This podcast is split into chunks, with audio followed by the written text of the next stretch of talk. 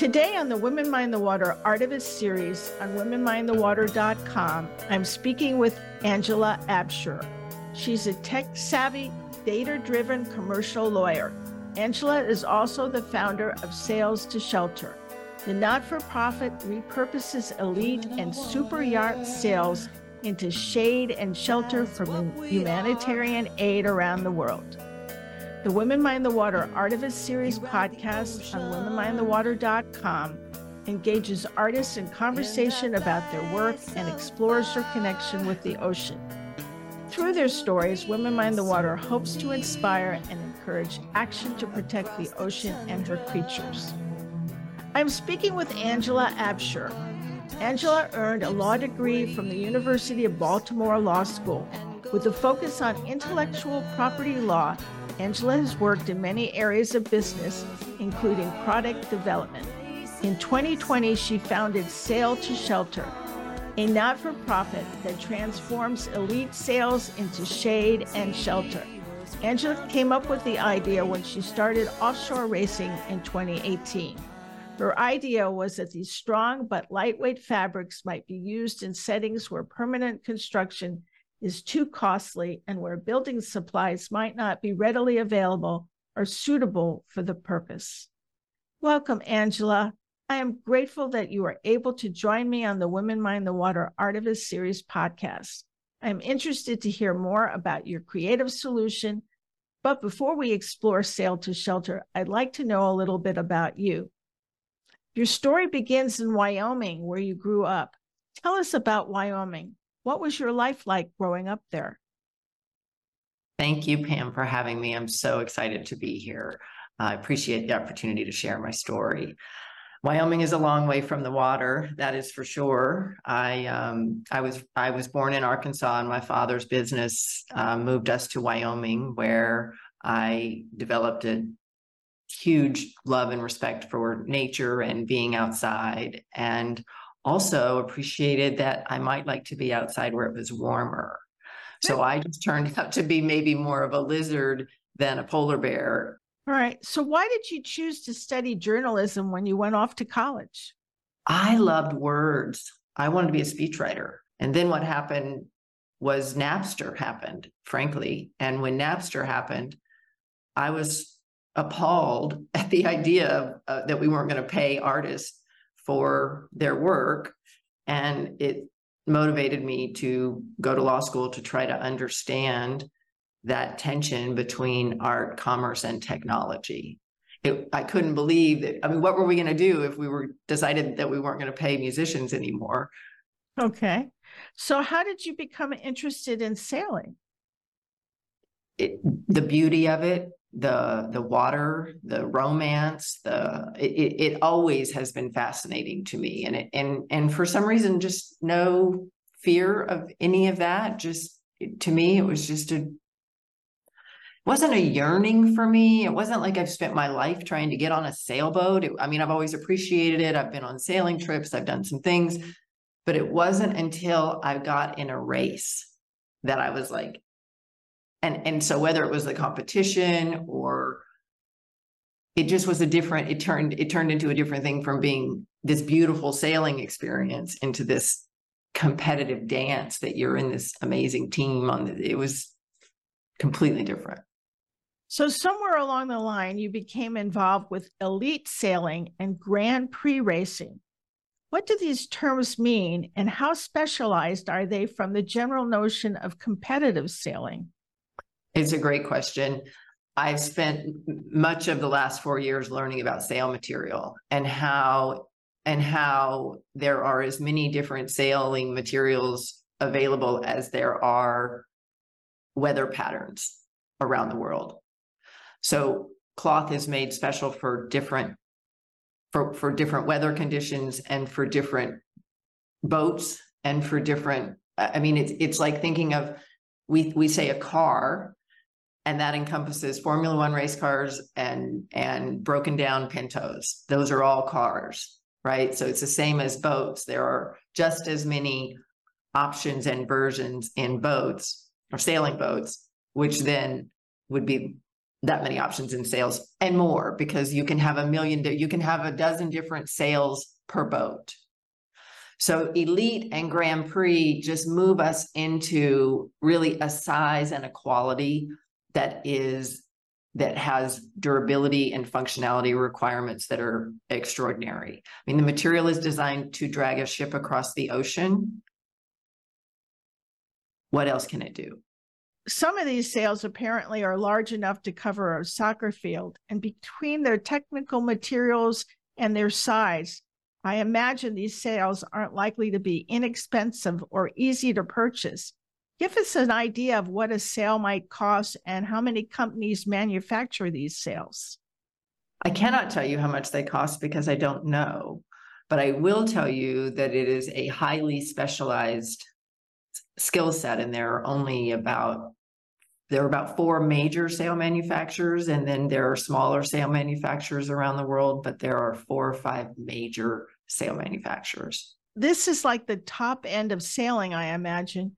So, how did you get to uh, be introduced to Grand Prix racing if it's like this really narrow uh, type of racing? I just asked a lot of questions.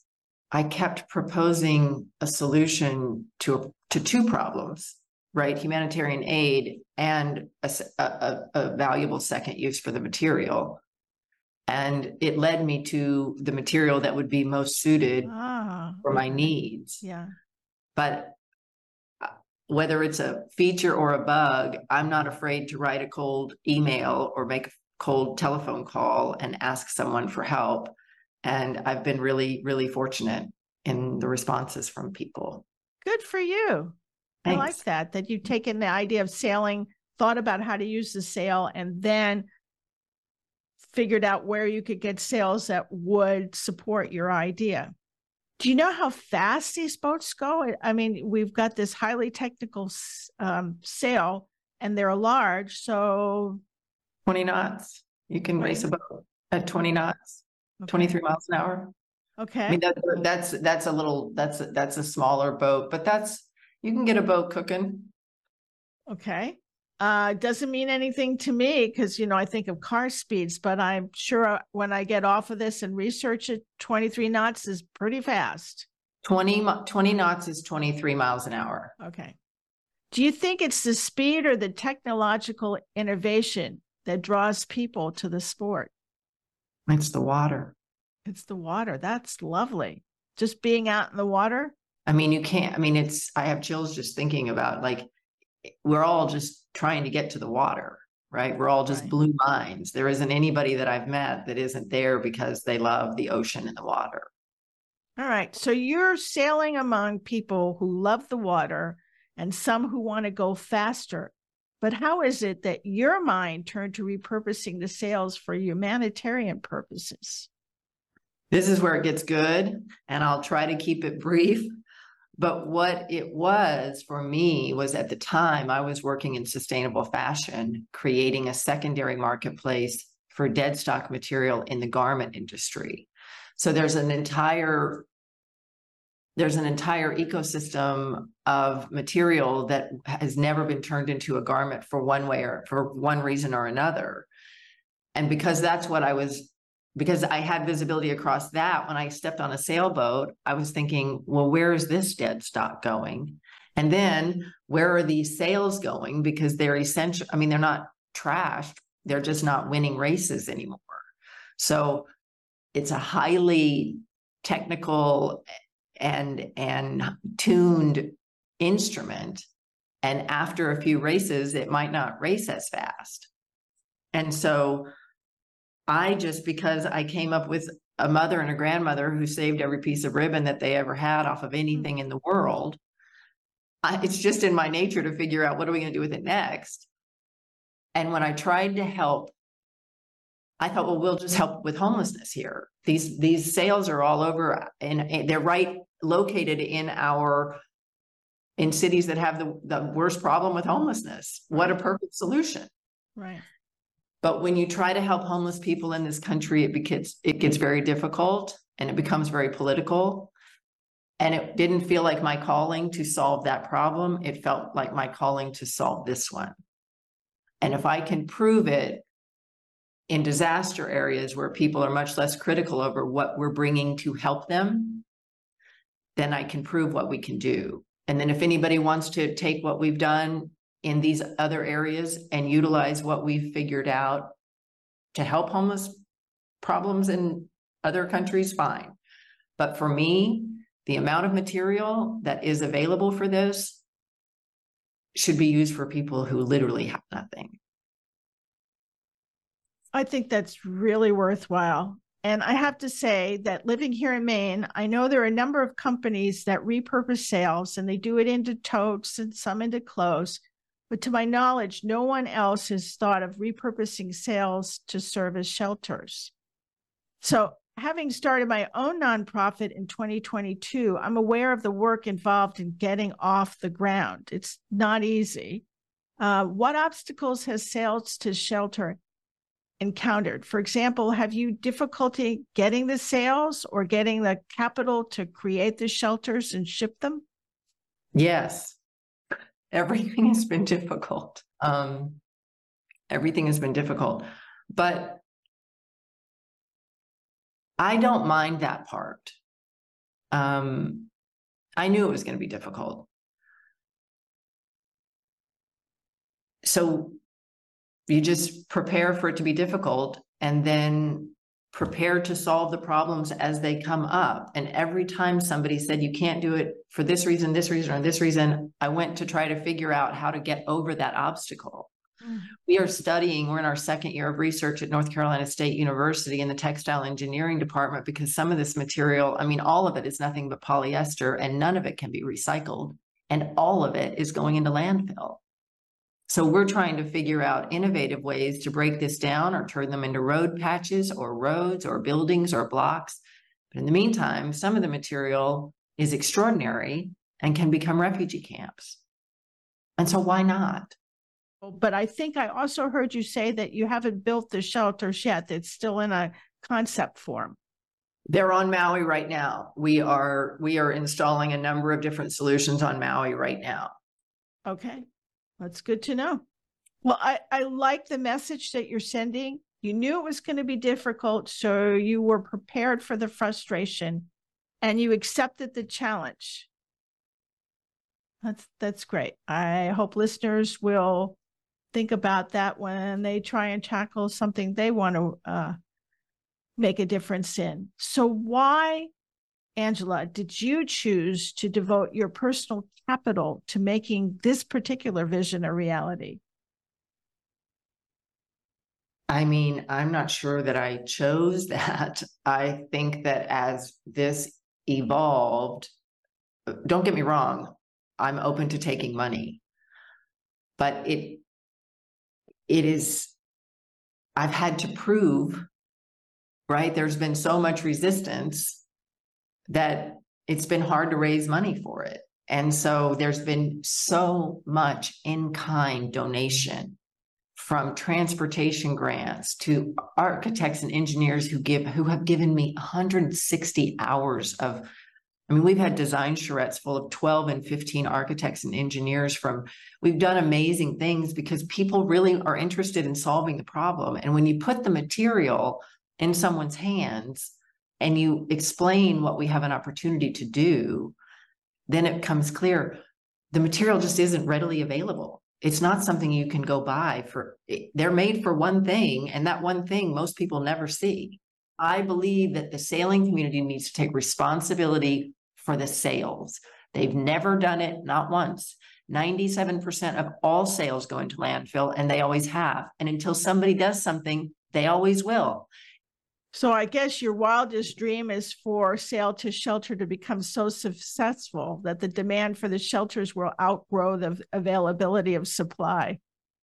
Well, that happened before I ever started. Really? I mean, we'll never be able to, we'll never have enough, there will never be enough sails to help the displaced refugee crisis. Okay. Um, and it, they're not going to quit making sails. Okay. Um, I wonder what happens when they run out of petroleum product, though. Wouldn't it be nice? Yeah. Um, as a person who spends time on the water, I wonder what you think about the state of the ocean. Where do you think our attention would best be focused? Plastics, ocean plastics. Ocean plastic. Get them out. Okay, that's a simple, direct answer, and we all need to pay attention to that because each one of us can, in our own way, reduce plastic. Angela, do you have advice for listeners who dream of making a positive difference? What if they think they lack the skills to tackle a big idea or simply feel overwhelmed by the notion of taking on a big idea? How might they work toward their dream? Just don't give up it never made sense to me until I've had this. I mean, don't give up did not make sense to me until I had the choice to give up or not give up. And so to me, the problem was big enough. And so if you find a problem in your heart that's big enough and it's different, people are always going to want to do things the same way. But if its system is broken and you have an idea about how you can fix it or change it or make it better, then it's worth it. So don't give up. All right. So thank you, Angela, for joining me on the Women Mind the Water Artivist Series podcast and sharing your story. I think you are a terrific role model and example of how people, no matter what their background, can find ways to make a positive difference. I'd like to remind listeners that I've been speaking with Angela Abshier, a lawyer and product innovator who founded a nonprofit to create emergency shelter alternatives from high tech racing sail fabric, fabric that has outlived its original purpose. Angela Abshier is the latest guest on the Women Mind the Water Artivist Series podcast. The series can be viewed on womenmindthewater.com, Museum on Main Street, and YouTube. An audio only version of this podcast is available on womenmindthewater.com, on iTunes, and Spotify. Women Mind the Water is grateful to Jane Rice for the use of her song, Women of Water. All rights for the Women Mind the Water name and logo belong to Pam Ferris Olson. This is Pam Ferris Olson.